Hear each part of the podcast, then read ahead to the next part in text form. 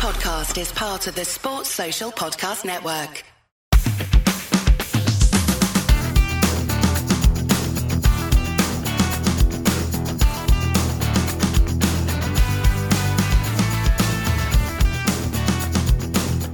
Hello and welcome to the Leeds Up podcast. I'm James and I'm joined with Rocco Hello. and Darragh Cunningham. Hello. I, I don't know why I did one surname and not the other. I don't know what the I don't know what the pattern should be with that. What do you prefer, Darragh? I, I, I'm waiting for the day to arrive when I become just Darragh instead of Darragh Cunningham. because then I know I've landed like Rocco instead of Rocco D. That's funny that because I, I felt the opposite. I felt like you two had buddied up and Darragh gets a special treatment of his surname now that now that you're pizza buddies.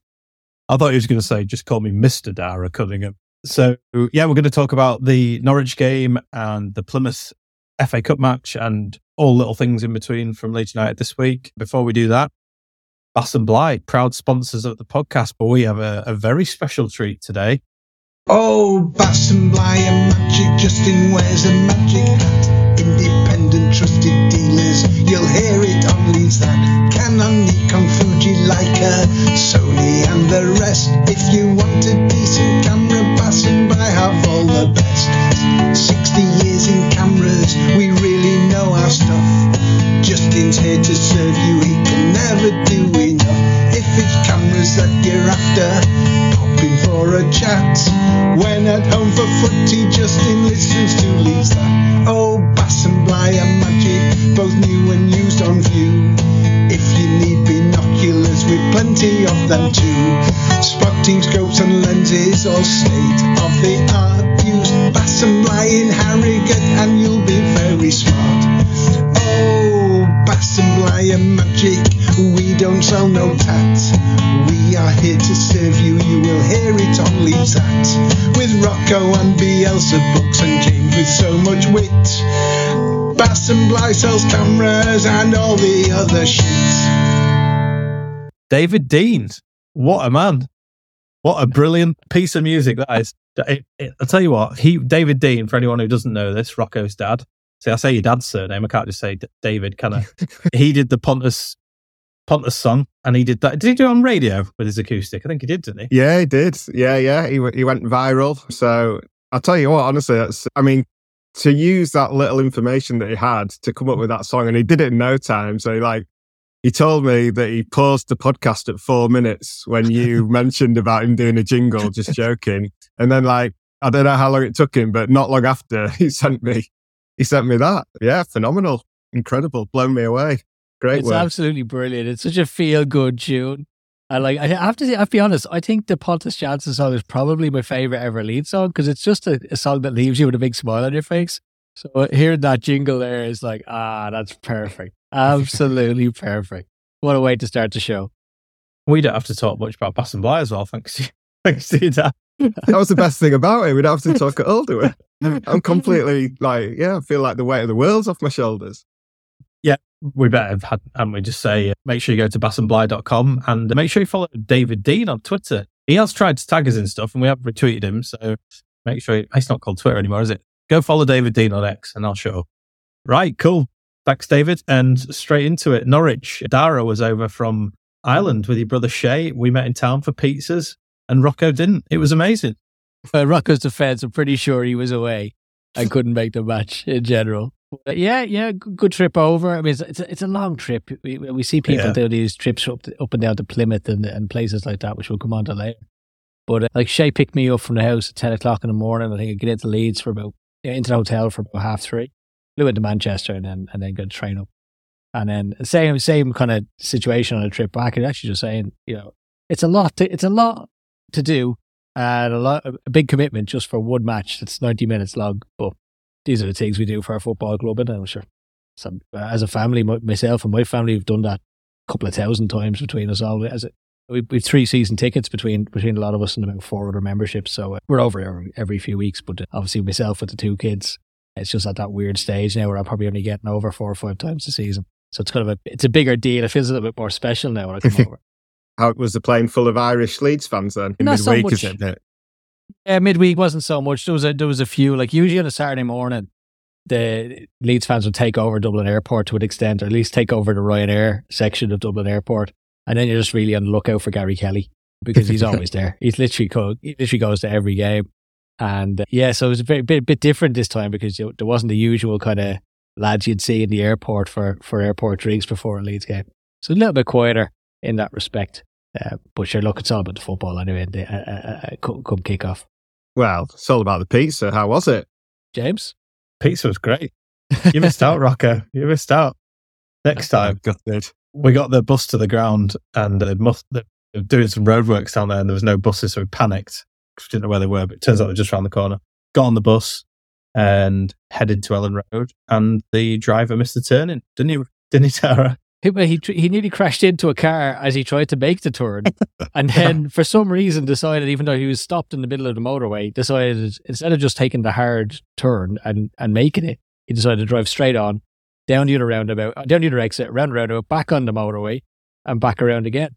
So yeah, that cost us about half an hour of of good old fashioned drinking time, which was a bit of a shame. But we're forgetting one big thing is that we, we saw we saw Andy on the bus. We did see Andy on the bus. We always bump into Andy. I think we bumped into, did we bump into him on the bus Yeah. last time, Rocco? I think we did. We didn't did, yeah. He wasn't drunk. What? yeah, it was a miracle. And uh, yeah, we went to the Luke Inn. I bet you felt like proper tourist, didn't you? This time, this time round. Yeah, a little bit until you had to ask me where the toilet was. I was like, I was It's like, true. to, I was like, it's just in there to the left. It's true. I think every time I'd used it before, I'd had a f- few beers, to be honest. Do you know what? Uh, I've, ne- I've never ever been in the Peacock. I've, I have drank like in the beer garden, but I honestly don't think I've in my life stepped foot inside it, which is pretty crazy. That's mad. Yeah. Yeah, we, th- that's the thing. I've always been in the beer garden. I think there are some toilets out back, but we were inside. I'll use that as my excuse anyway. But yeah, it was a good uh, a good night, good result. The football match was was all right. I mean, Leeds in the second half looked a bit looked a bit nervy. We didn't see a lot of the ball, but prior to that, we were doing very Leedsy things and were very good. And Darragh, when we scored, that was down in your corner when it they came they came to celebrate. I think. Yeah, that's right. Yeah, I was down there. We we've season tickets in the south stand just over by the cheese wedge, and obviously great view of the the cross in particular. That was at a really good angle. You just you, the minute he hit it, you knew it was going to land on Bamford's head, and Bamford tucked it away really nicely. Although you know, you, you- you're reluctant to cheer until you see the net moving. That's that's the that's the real acid test, I think, at, at any stage. But yeah, good goal. Top Bamford actually had a decent game in general. Strong team to start off with. But Bamford, I think he had that he had that overhead kick attempt just before that, which uh, looked like he may have taken it off Dan James's head as well. But he, if you look it back, I think the defender would have got in there, get in there, get in ahead of James.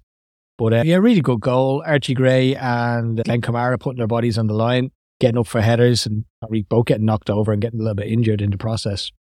Ball gets worked out to Dan James, who has a look up. Bamford, Bamford, as you watch it, if you look at it from the, I think it was tweeted, it was, it was tweeted from the from the Leeds account.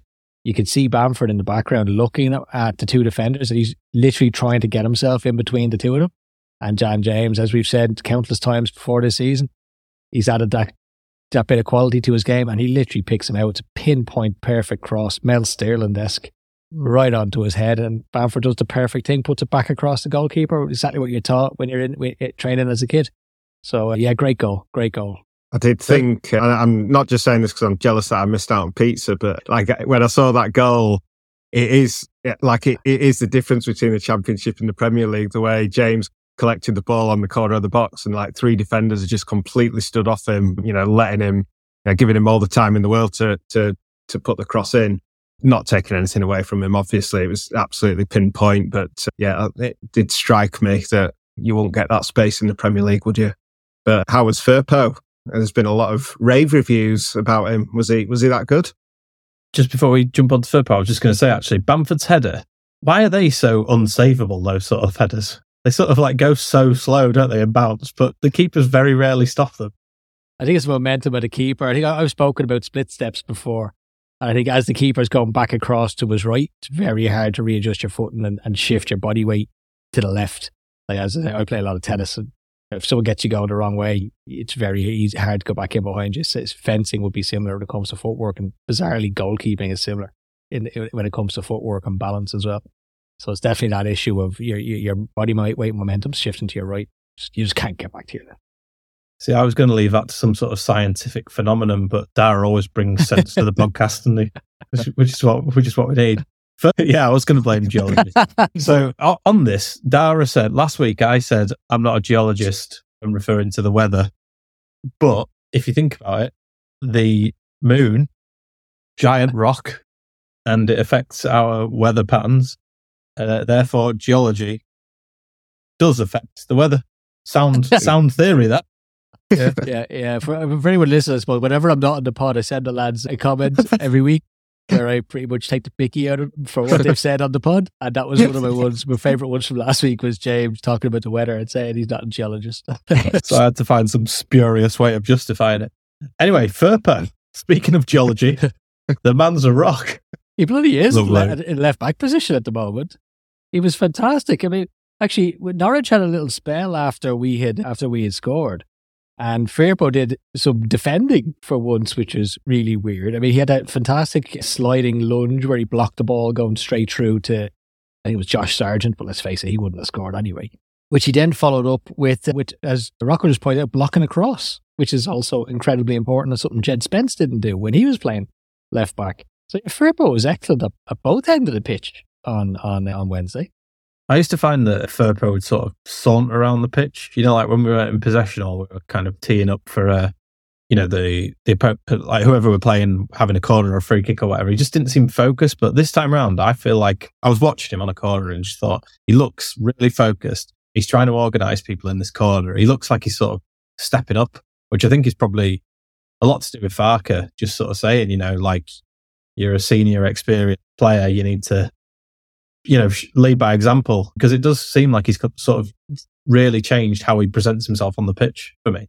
Yeah, he talked about that in an interview Oh, did he? after the game. Yeah, yeah, he did about like, well, he's 27, he's one of the senior players, and yeah, talking about sort of his leadership. But I mean, in the end, he was just saying that yeah, he's one of the angriest on the pitch. I mean, honestly, he came across so well. Like it was, it was a fantastic interview. But Oh, yeah, I mean, Farke, Farke also said, you know, Fa- Farke told, oh, he said that Firpo was one of his main players. You know, so feels like if he's fit, he's going to be the left back. And well, yeah, so far so good, I guess. That's interesting. I'll watch that interview because there's been a few with him in the past where I've thought he's a really sensible guy. Do you remember him talking about, was he talking about the Elland Road crowd in an interview once? And uh, he was saying it's like the best place he's played because it's authentic and there's, you know, the atmosphere is always brilliant and there's, it's not tourists that go to games, which is sort of a dig at his, his old club, I imagine. So yeah, he, he- he's smart and he knows how to play to the crowd or, or he's genuine. Ho- hopefully it's the latter. Latter, Yeah. should I say. Yeah, he's definitely taking on more more responsibility. And on, on the angry man one, I got a funny one for you. Is if you look back at the highlights, you know the one where uh, I think it was Summerville cut it back to Bamford, who sliced it Right. practically out for Of a course he did. Look at the bottom left of the screen and watch Firpo's reaction. I won't ruin it for anyone, but go and have a quick look at the 10 minute highlights of the EFL uh, website. And he is not happy. He is not happy at all. You just see him at the bottom of the screen having a little little uh, tantrum. It's brilliant. another thing for me to watch. And Darragh, you have um, how did you describe this? What were the words you said? You have a hatred for Norwich, don't you? I do. I do. I have a, a, a bizarre hatred for such a insignificant little team of Canaries. I think it's Is it- probably from when they were plucking out our best players, when they were picking out Howson and Snoddy and even took Becchio from us. It probably goes back to that. But I've always And giving us Morison as well. Yeah, how dare they? How dare they? I mean, like they they Victor Orted us on that one, but like, so yeah, it's, it's it's always a nice one for me when we when we get one over in Norwich. And probably a few other Leeds fans as well, because I say I don't- get over as much now, but back in the in the the first division and certainly the early Grayson couple of seasons in the championship, I was over all the time. So to see that team just get plucked apart by Norwich has has rankled with me. That I one at the end. Oh, s- go on, James. No, you're right. I, I was just going to mention the one at the end where their keeper was up for a free kick and Rutter's streaming away with a completely certain goal. Like, and the ref brings it back. Like, what the hell? How could he do that? Yeah, that was, that, was that was disgraceful. That was really disgraceful because Rutter was just beating people for fun on, on Wednesday night. Was, I think you I think you're right. He was taking taking uh, a bit too much out of ball from time to time as well, which can be frustrating and probably more frustrating when you're in the ground than when you're watching on TV. Uh, but he was he was another player who just has some unbelievable bits in him. Like if you remember the the one where he slowly nutmegged that guy in the box by rolling the ball with his studs through his legs. And what's beautiful about it is the ball breaks back to Rutter like two seconds later, and you can see the guy who's just nutmegged going, right, I'm going, to get him now. And he runs in and goes shoulder to shoulder. You can't go shoulder to shoulder with Rutter. Of course, your man ends, up on his arse. I was like, how embarrassing is that? I was talking to Shay about it. He was saying, like, yeah, that's not one you show your kids. Like, you know, yeah, just got nutmegged. And then when I went for my revenge, I got knocked over. It's like, oh, God.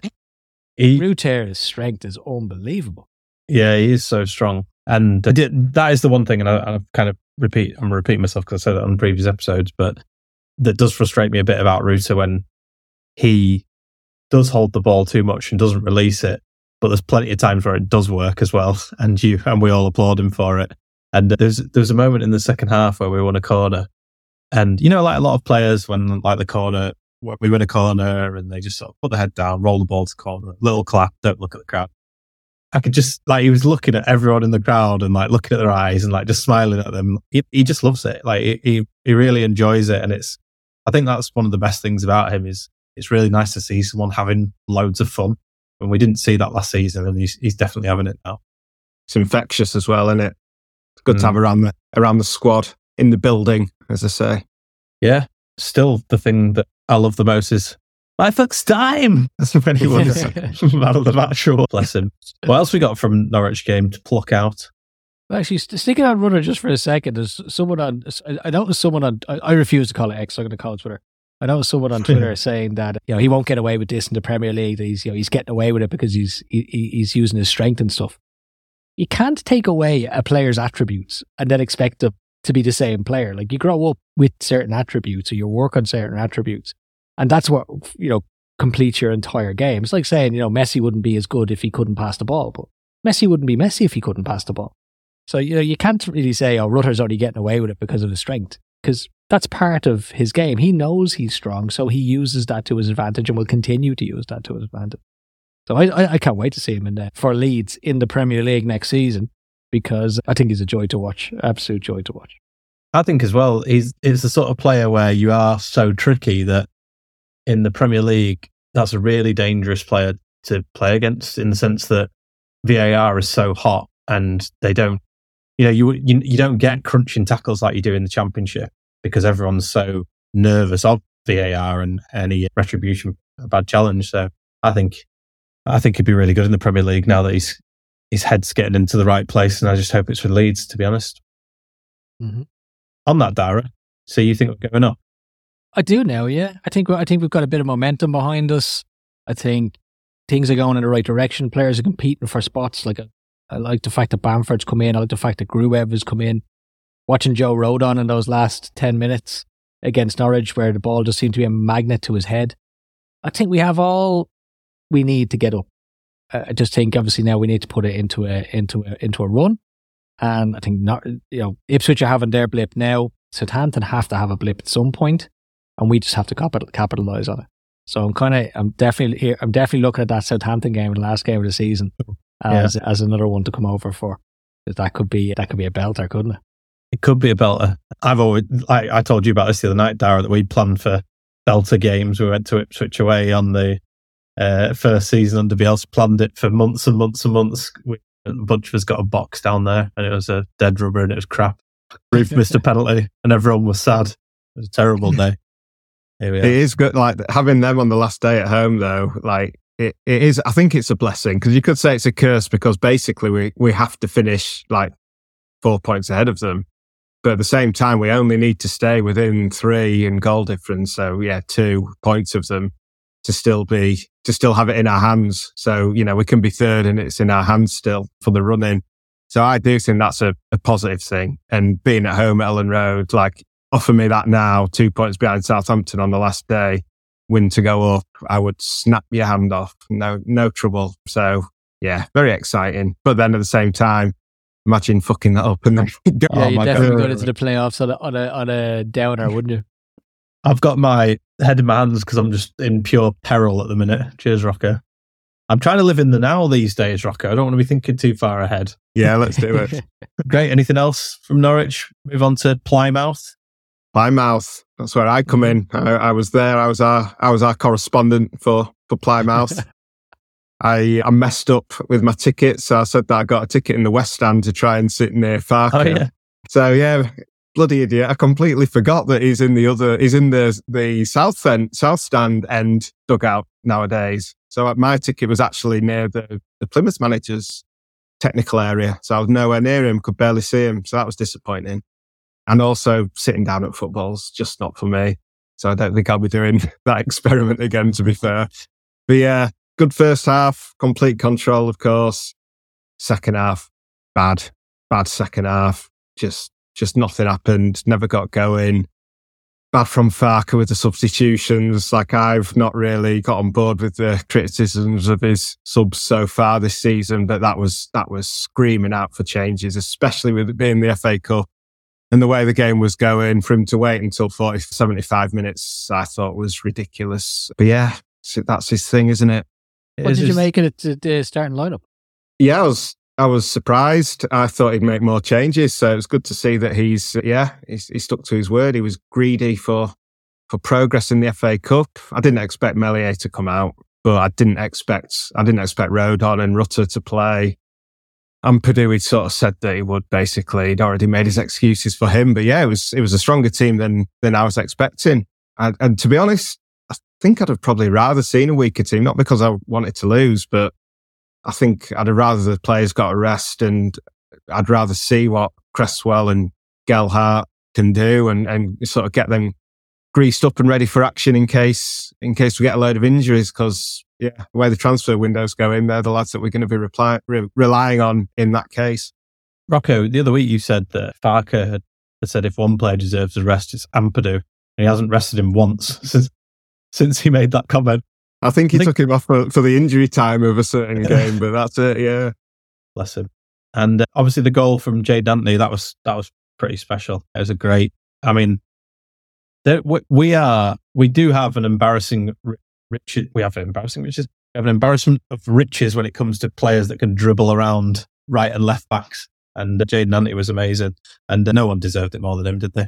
No, it was, it was lovely. It, was a really nice, emotional moment. And what a goal. I mean, it's funny, isn't it? Last round, we had Yaboa, Patrick Yaboa, and then we had Jaden Wallace recreating the Spurs goal from 30 years ago. It was like, yeah, very, very similar. It was, it was an absolute beauty. And yeah, good for him. Uh, I don't really agree with the Ferrari about the booking. I think he, he knew he was going to get booked and he, he had to get booked. No big deal, is it? Yeah, lovely goal, lovely moment for him. Really excellent goal, actually, because even if you watch it again, where it hits the net, it's still moving. Like he really just struck it with precision and per- a perfect ball strike. And I've seen him dribble through about three, three players again previously. What was the other game he scored in? I can't remember what which one it was. He came on as a sub and he was excellent for about 15 minutes. But like that, he was taking players on. He was kind of dribbling in between two or three players at any one time, getting shots off, and then eventually he scored. He seems to have that in the locker when he's on. He really wasn't on against Norwich, and for some people, for some reason, people were really afraid to kind of uh, to say that. But you can say he wasn't great against Norwich without lambasting the guy, and you can also say you can totally understand why he wasn't great against Norwich because he had bigger things to be to be considering. But I think for his own sake, he obviously put that right on on Saturday, and he was absolutely excellent throughout the game. But what a what a really great FA Cup goal for him to have that memory. And yeah, shame he got booked. I think the ref could have turned a blind eye to it, but yeah, can't complain either. That's the rules. And like you say, he knew he knew he was getting booked. Fair enough. It's losing someone is a massive is a massive emotional bullet, and uh, yeah, it, it's totally fair that he had a bad game or not a great game against Norwich, and uh, yeah, let's hope it's the start of like some serious progression for him. He deserves it. So, and uh, any other controversies in the Plymouth game, Rocco? Anything going on in the stands? Anyone doing anything funny? Any fu- Yeah. any right wingers not running around? I didn't think Gnonto didn't try, to be honest. That well, I, I think his attitude is a bit off though. Like they're throwing himself to the floor all the time. Yeah, I mean, I came out of the ground and I was texting my mate saying if anyone still wants to give us twenty million for Gnonto, you know, just I can't believe we're not going to take it. You know, at the end of the day, I do. I'm still not happy with him, obviously, for the way he treated the club over the summer and when the season started. Oh yeah, not even over the summer. It was when the season started, and that's that's yeah makes it so much worse. He came back and he had to deliver, and he hasn't. He just looks just like a just a bang average player, really. He can't seem to do anything. And yeah, how you know if he's going to sign a new contract, of course I want him to do well. But yeah, he's he's not he's not doing well at the moment, so it's it's pretty frustrating. Yeah, I don't even know if I want him. Is Yeah, his preferred preferred side the position. left? It is. My dad said that a few weeks ago, and and it is. Yeah. It, I mean, I was thinking that at the game. I was thinking it's quite funny that Gnonto like never gets a chance on the left. You know, Anthony, the like the player profiles. You'd think that Anthony, and then he went on and cut inside and scored that goal. But you'd think that he would probably out of the two be more suited to the right winger's role. You know, getting to the line and getting a crossing. Gnonto, we've seen it work so well in cutting in from the left and scoring cracking goals. And yeah, I don't think he's has he played one time. I think he played on the left against Hull and had a really good game actually. But I mm. think that is the only time I can remember him playing on the left. I think he got injured in that game.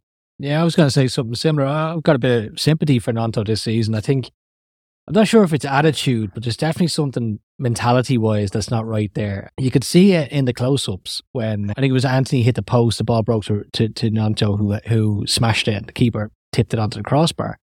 And as the camera cut to him, you could see him almost praying and looking up to, to the heavens and going, please, just something go right for me. And then a few minutes later, he got clattered from behind by the left back, and the referee just played on. And you could see his face then again. He was just a bit crestfallen. So I, I think that that situation with the summer or in the summer, which was all his doing, he's no one to blame but himself and probably possibly his agent. I think it's just really impacted him mentally. And then you combine that with the fact that he can't get a run on the team. He is playing what I consider out of position. You know, he's some players can only play on the right. I mean, there's a reason we don't play Junior Firpo left or right back. You know, he's left back, and that's his position. And maybe it's the same for Gnonto. Maybe he's he is a left winger, and that's the way it is. But I think he's he definitely is someone who needs a bit of love at the moment because it's just not it's not working for him. And the sad thing is, I suppose he must know as well that no matter how good he is, he's unlikely to shift Dan James or Chris Summerville. And he's probably looking at Bamford coming into the team and scoring one goal and and then eh, going on a roll and getting back to better than Gnonto's ever seen him play.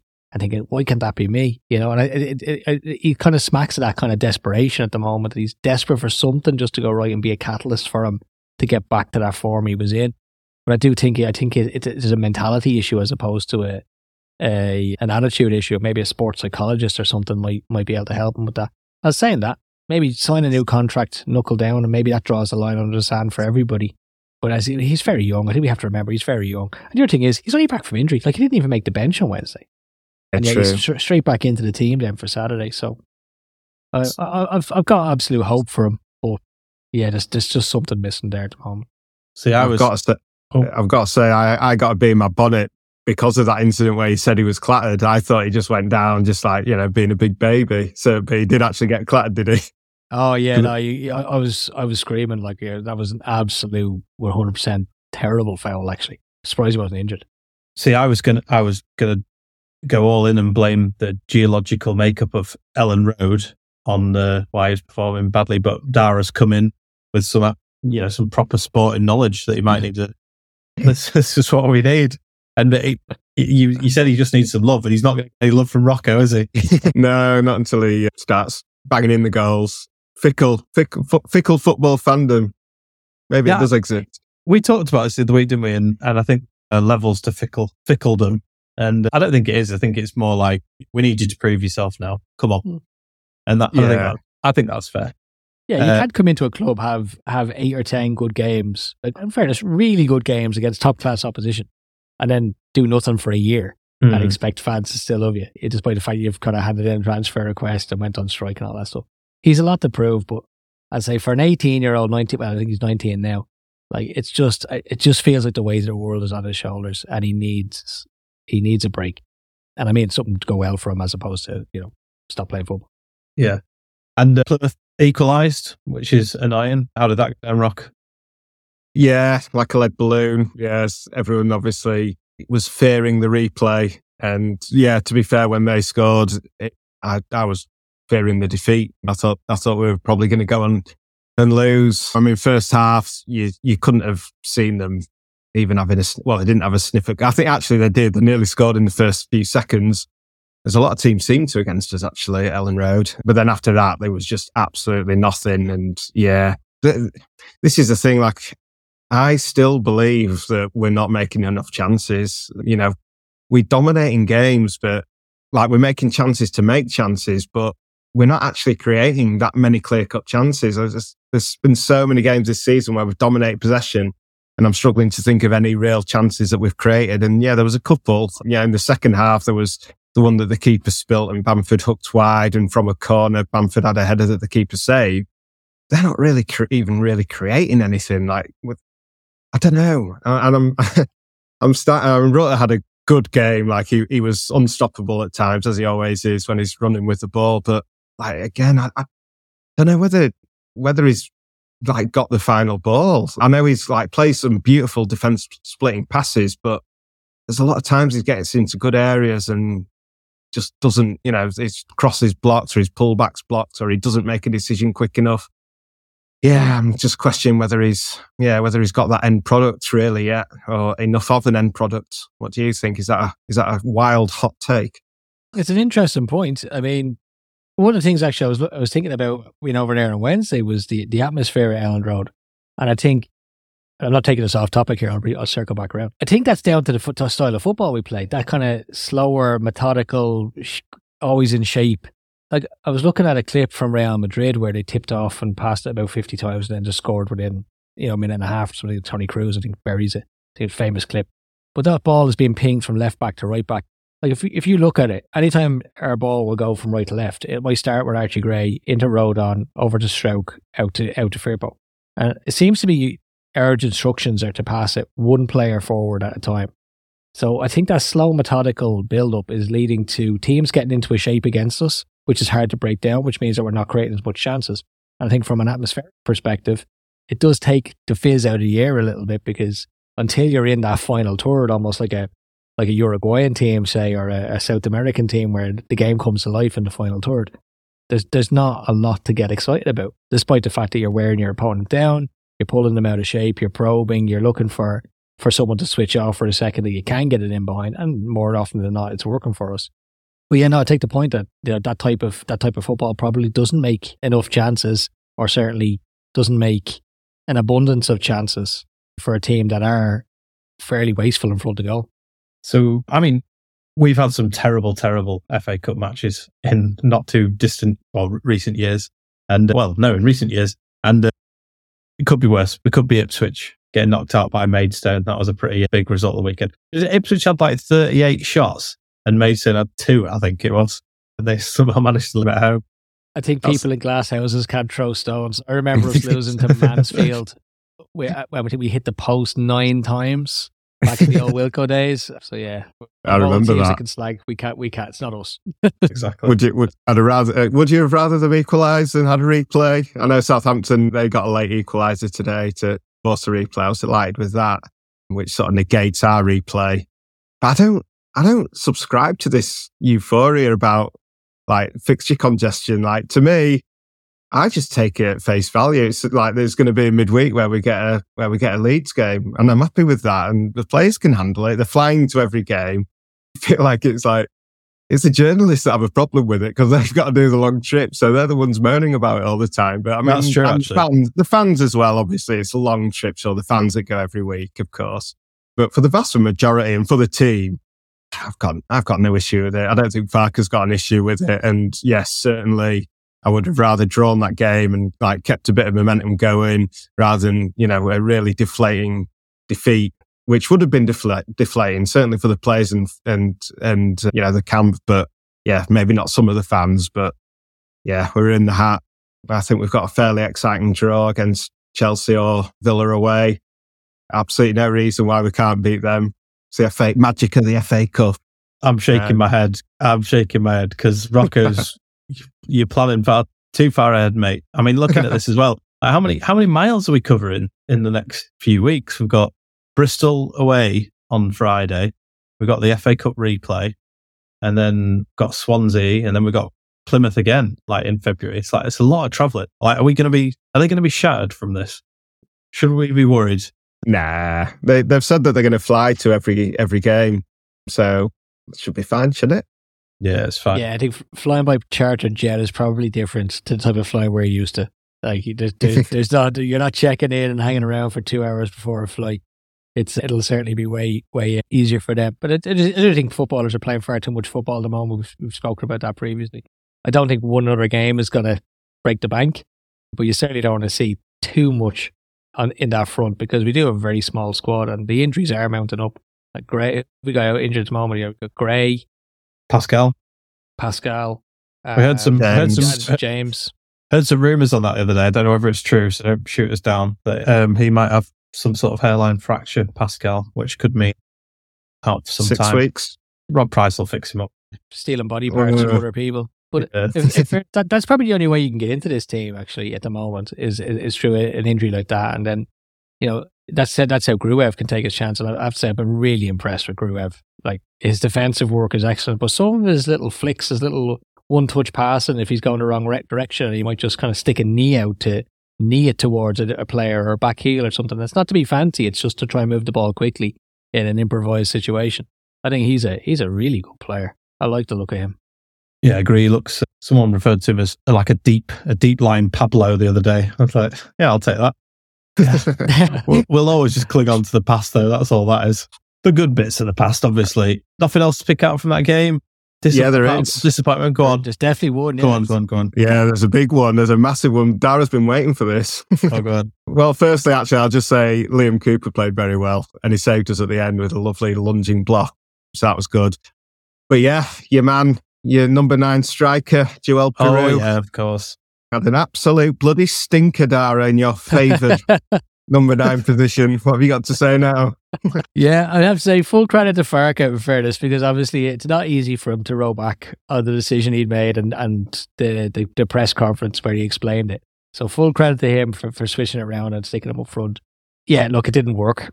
It, uh, Plymouth were average opposition and Piroe looked below average against them. But at the same time, I don't think that's that's that's a reason to throw the baby out with the bathwater. Piroe has scored 50 goals in the in, the league in the last two and a half seasons, so we know he's a goal scorer. We've seen it. You know, we saw that penalty the other week where he's probably the only player on the pitch who's coolly going to slot that away the way he did.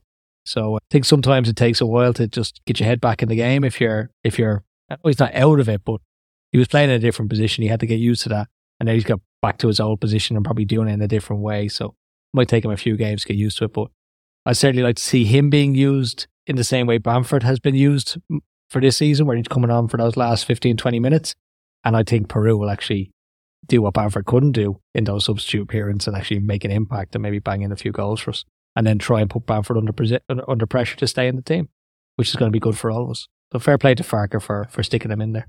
Yeah, I agree. I want to see him play up front more. And actually, yeah, I mean, it's a bit worrying because when he was it, what was the game? Who did we play last week? The home game when we won in the last minute. Preston. When he brought on Piroe that day, like Piroe was even deeper than Rutter. He was like basically playing central midfield. So yeah, I don't know, but I want to see him play up front. I think, yeah, I think it's a it's a valid point that he's yeah, it's his, his first game there, isn't it? So I think he needs to play there. He's proved that he can score goals for Swansea. He can surely score them for us. Man of the matches. I say, I say pluralized. We didn't do one for Norwich, and uh, we need to do one for this game as well. Dan James for me, Norwich. I thought he was excellent again. Yeah, I thought he was. I thought he was brilliant, and I'm obviously the the founder of the Dan James Appreciation Society. But I'm torn between three. I Rodon was incredible in the last ten minutes, and really did was head and shoulders above everyone. I really liked the look of Gruev, and I thought Firpo was excellent. But I think I will lean towards Gruev actually, who I thought really just knitted everything together from defense to attack very nicely all all game and shielded that defense quite well. So not a thing of that match. I've not even seen the highlights. I keep hearing about this overhead kick from Bamford. I'm going to go back and watch the 10 minute highlights so I can see Firpo angry. But yeah, I can't. I can't give any man of the. I'll give the man of my man of the match to Bamford for his for his header because it's all I've seen and stuck it away. Clinical. Yeah, you clearly haven't seen that sliced in. And for Plymouth, I am going purely on the basis of Jaidon Anthony Scott. I think it was a great moment in a difficult time for him. And I thought he, I thought he played well. From what I saw, he played very well. Yeah, I don't know. I, I wasn't that Not for me. impressed. I was impressed with the goal, but then yeah, again, second half just didn't. Nothing happened for anyone. It's a tough one, man of the match. I think. I think Ampadu. Ampadu was brilliant, and that was the one actually nice thing about being sort of a bit closer to the action in the West Stand. Yeah, yeah, it's sort of right on top of the action, and you see it. You know, it, I mean, it seems a bit faster and a bit more, yeah, intense from down there and seeing Ampadu's control under pressure, and yeah, he's just a just a real quality footballer. I really enjoyed watching him. So yeah, I'll give it to. And I'll back up my pizza buddy and say Jaidon Anthony again. And partly because obviously what it meant for him as well. Coming back after a, a poor performance against Norwich to to write to write that performance against uh, Plymouth in the FA Cup and score one of the great FA Cup goals we've seen at Elland Road. So yeah, happy happy to see Jaidon Anthony take man of the match for me. What are we Was it a doing? better goal than what's his first name? Carayol. Is that the guy? He scored on his debut in the FA Cup, an absolute screamer. Does anyone remember the dark days of Cellino? Probably no, or maybe even earlier. No. Okay, I'm going to look at it after you, after this. I'm sure it's called Carayol. Uh, He was on loan from someone rubbish, and he scored Rocco, an if you find that, you're gonna have to put. If you find it, put it on Twitter for everybody. Yeah, I will. And uh, what else from the week? It's been transfer news and all that stuff. We're doing player ratings, Rocco. I, I keep trying to avoid this because it's always messy when we've got two to stack up, isn't it? Well, we don't, do we? And but I've also I've had a I had a change change of heart about. I thought we should actually include the FA Cup games, but it's too late now. So let's not do that. We'll stick to the league this season. And and you're going to have to make sure we just do Norwich behind closed doors, or do you want to run through it with Darragh? Let's do behind closed doors. Let's let's rattle through this. We'll let's, text let's it. give the list Yeah, yeah, a exactly. week off, They don't want to don't, don't want to be bored senseless through this bit, do they? God. because that'll wind everyone up. Transfers today. A Japanese man whose name I cannot pronounce was rumored to be going to Leeds United. Then he was rumored to be going to Luton Town, and then now it's all up in the air. It's funny, like people on Twitter have massive meltdowns about these things when they sort of semi fall through as well, don't they? It's, I mean, it's someone in the Belgium league. I think Darragh, you put you. This is probably a good segue as well into something you want to talk about. But it feels like a very Victor Orta signing, doesn't it? Laurens De Bock, we were saying before we, we started the rec- press the record button. Yeah, I don't think you can get too animated about losing out or gaining a Japanese right back who's playing in the Belgian league. Let's face it, none of us know anything about him. He could be brilliant. He could be absolutely horrendous. We don't know. Uh, it's, it's, it smacks of Victor Orta dodging a bullet if he if he goes somewhere else. But you know, I certainly won't be losing any sleep over if he doesn't come. But we do need reinforcements. Like as I say, we- we've got uh, Archie Gray's out at the moment. We always know Firpo and and and Byram are, are dodgy when it comes to, to injuries. Struijk is out, could be for a while. Dan James is out. We don't know how long. So our our right side is gone with James and Gray. Gray Gray was excellent against Norwich as well, by the way. But uh, yeah, I think we, we're we're going to have to sign a couple of at least one fullback. We have to sign at least a fullback, and it has to happen soon. Who was our first Japanese player that played for Leeds? Quite recent. Ideguchi.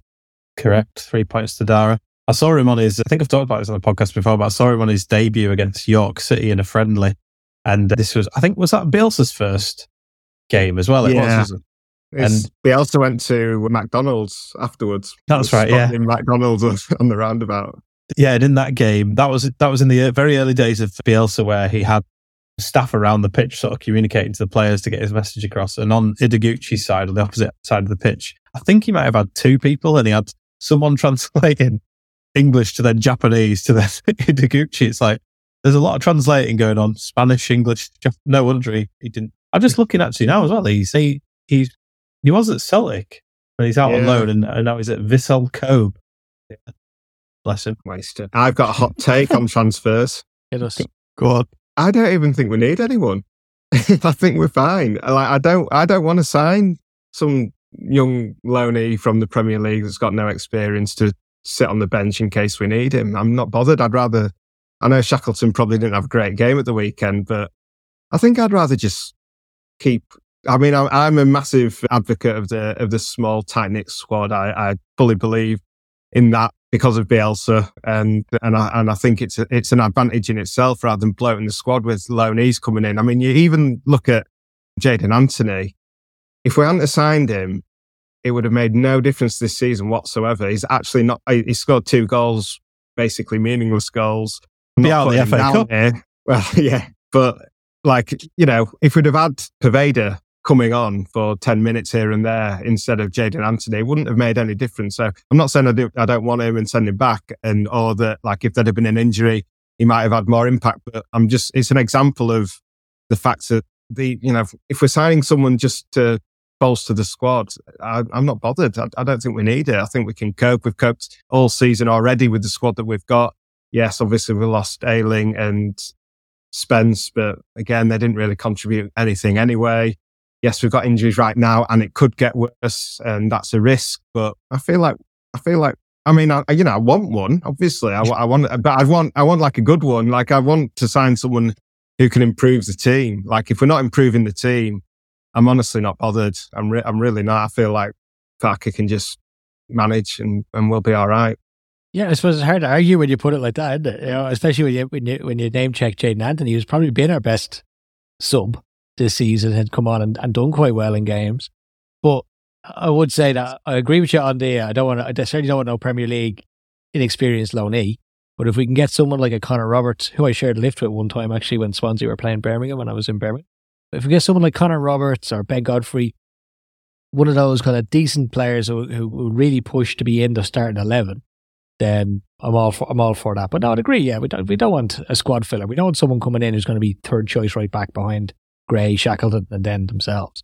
But someone who could maybe step in for Gray if Gray's out for six weeks and be a solid, competent right back. Not to say Jamie Shackleton isn't actually, because I think although he had a poor game against Plymouth, he hasn't let us down once this season. For me, he's been a, a real hero this season in every performance he's given.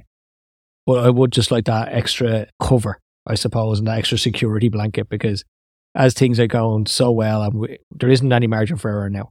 We, we we have to keep winning and winning and winning and hope that Ipswich lose and Southampton lose, and that we can take advantage of those situations. And I don't want to be regretting that. If if those opportunities arise, you do not want to be regretting not bringing in a quality loanee to cover you for a couple of games if it, if they're needed. That's, I think, like, yeah, that's my point, I suppose. It's like, if we're not improving the team, like if he's not someone who's going to improve on Gray at right back, then then I just don't think there's any point because then we, you know we're we're going to be weak anyway. You know we we've lost games this season of Gray at right back. Like you know he's he's made mistakes that have cost us goals in in a couple of away games, and I think we've had difficult times in, in a few away games with Gray. There, it's it's not his natural position. So I would love to sign a really good right back. It's weird, isn't it? Can't we just like there must be some right backs in the championship that are like who who's the best right right backs in the championship? Can't we just go and pluck them? Like we're the Premier League big boys with our parachute payments. Like I just wish it was that easy, but yeah, obviously not. We just It's need funny to you say that actually, because it was the, when we played Sunderland and they had our old left back playing for them. I can't remember Ah, his name. yeah, He was he was totally competent. He was fine. It was absolutely Huggins. fine. Was it Huggins? Yeah. It Niall was, it was Huggins. Niall Huggins, that's right. Yeah, played played played under Bielsa at some point. But like Niall Huggins and uh, ah, why can't I remember his name? Jackie Clarke. Jack Clarke, exactly. Jack Clarke. I could see his hair. I could see his like big blonde hair in my fa- in, in, my, in my mind's eye, but I couldn't name. Like- Blonde hair. Certainly more hair than me. But like, yeah, their whole left side was made up of ex Leeds, and uh, like Jack Clarke's a good player, but Niall Huggins looks perfectly competent as a as a championship left back in that game against you know our our super team. So yeah, just just get, just get someone who's decent and will do a job if if and when we need it. Because if someone's out for three or four weeks and they have and we need someone to pl- fill a fill a hole for for five six games, whatever it might be, games in championship come around thick and fast. We just don't want anyone targeting that position or give anyone that opportunity because we have to be the ones capitalising on the opportunity that Southampton or Ipswich might throw up. I'm going to try that segue again. And what we don't want is a Jean Kevin Augustin type player coming in who know, is way below what we already have. So I do agree with you, Rocco, as well. The segue, Victor Darragh, talk to us. Oh man, like the, the, this this is, in my opinion, this guy's self awareness is incredibly lacking. It, like he on the on the same day, the anniversary of the worst signing in football history, a signing that cost us about nine hundred grand a minute, when you add up his transfer fee and his wages that we've had to pay for him, and I'm talking about JKA, obviously it is. A few years later, Victor Orta is on some sort of conference and he says, Leeds fans hammered me last season because I signed Georginio Rutter and now he's the best player in the championship. The minute someone said it to me, I actually started laughing. I was like, it's not a joke. Because, you know, that's like, are you serious, Victor? Are you actually serious? Is that you're going to take pride that a chap you signed for 35 million pounds to save us from relegation into the championship has been a good player in the championship? Are you actually that mad? I wish I'd have been in that room. I would have laughed in his face. And I love Georginio. He's my favourite Leeds player at the moment. He's brilliant. But that's not why we signed him, and you cannot take pride in that, you plonker, Rodney. Seville, one point above the relegation zone as we speak in Spain. So that's nice, isn't it? Imagine if they get go down. I'd love that. And that's only because of pure luck. And you mentioned this previously, Rocco. Sergio Ramos went to them. And although Sergio Ramos has passed his best, he's still Sergio Ramos. And I'm sure he saved them a couple of points. And I think if he and he went there because it's his hometown club and he's always said he wanted to play there. Nothing to do with Victor Orta. Yeah. While, while, while we're Orta bashing, can we mention those scumbags and their driving bans?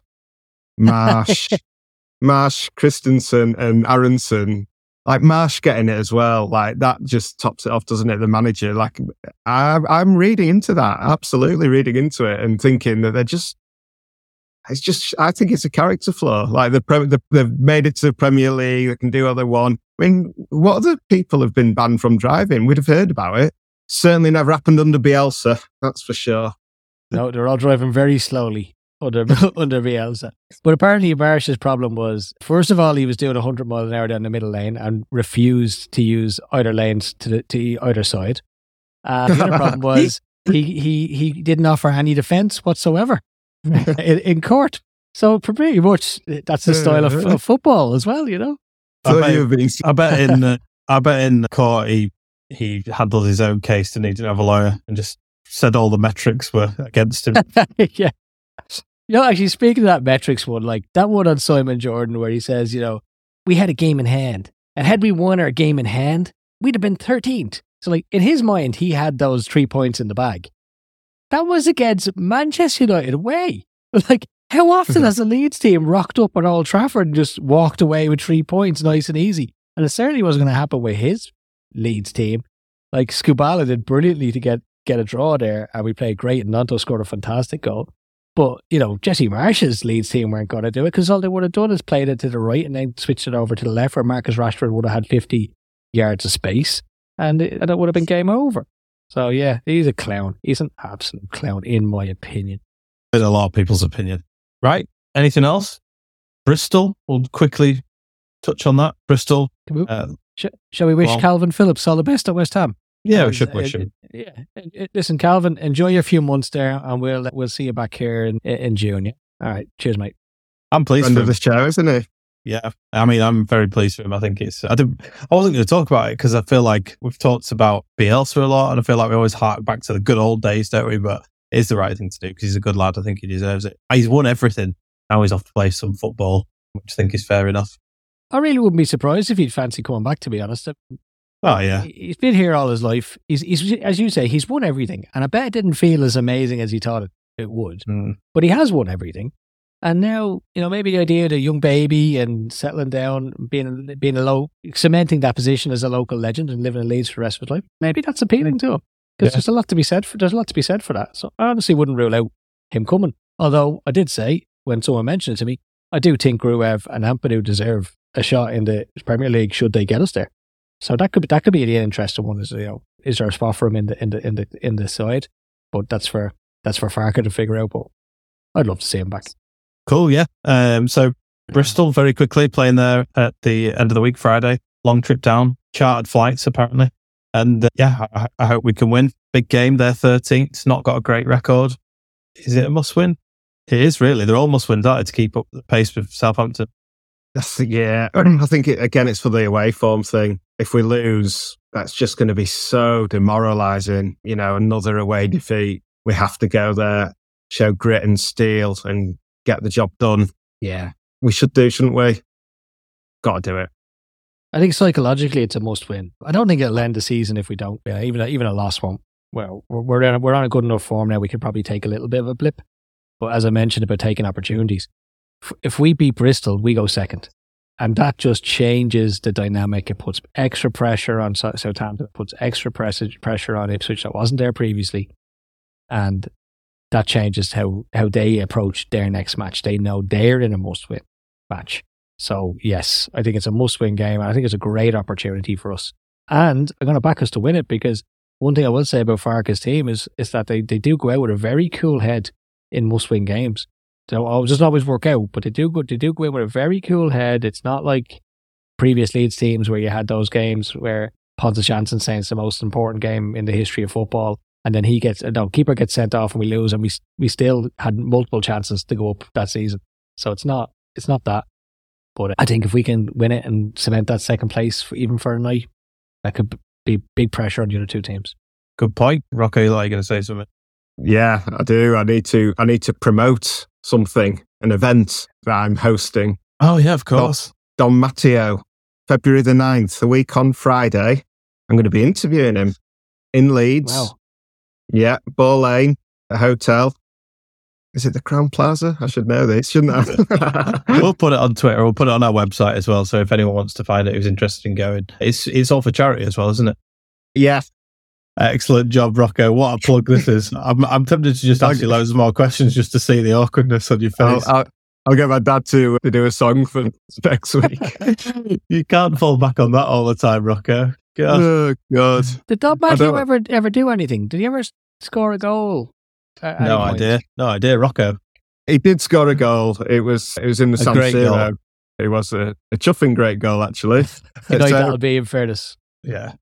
It Yeah. will. Rothwell Juniors, all proceeds go to them.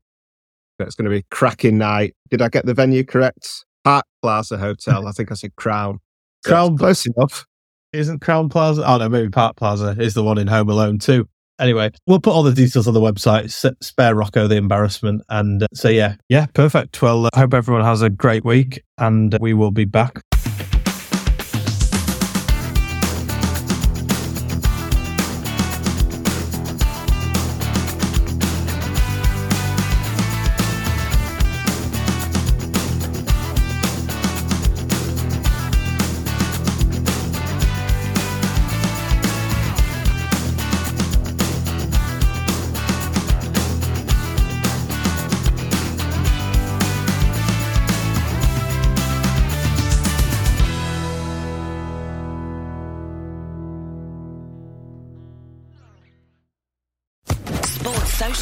Podcast Network.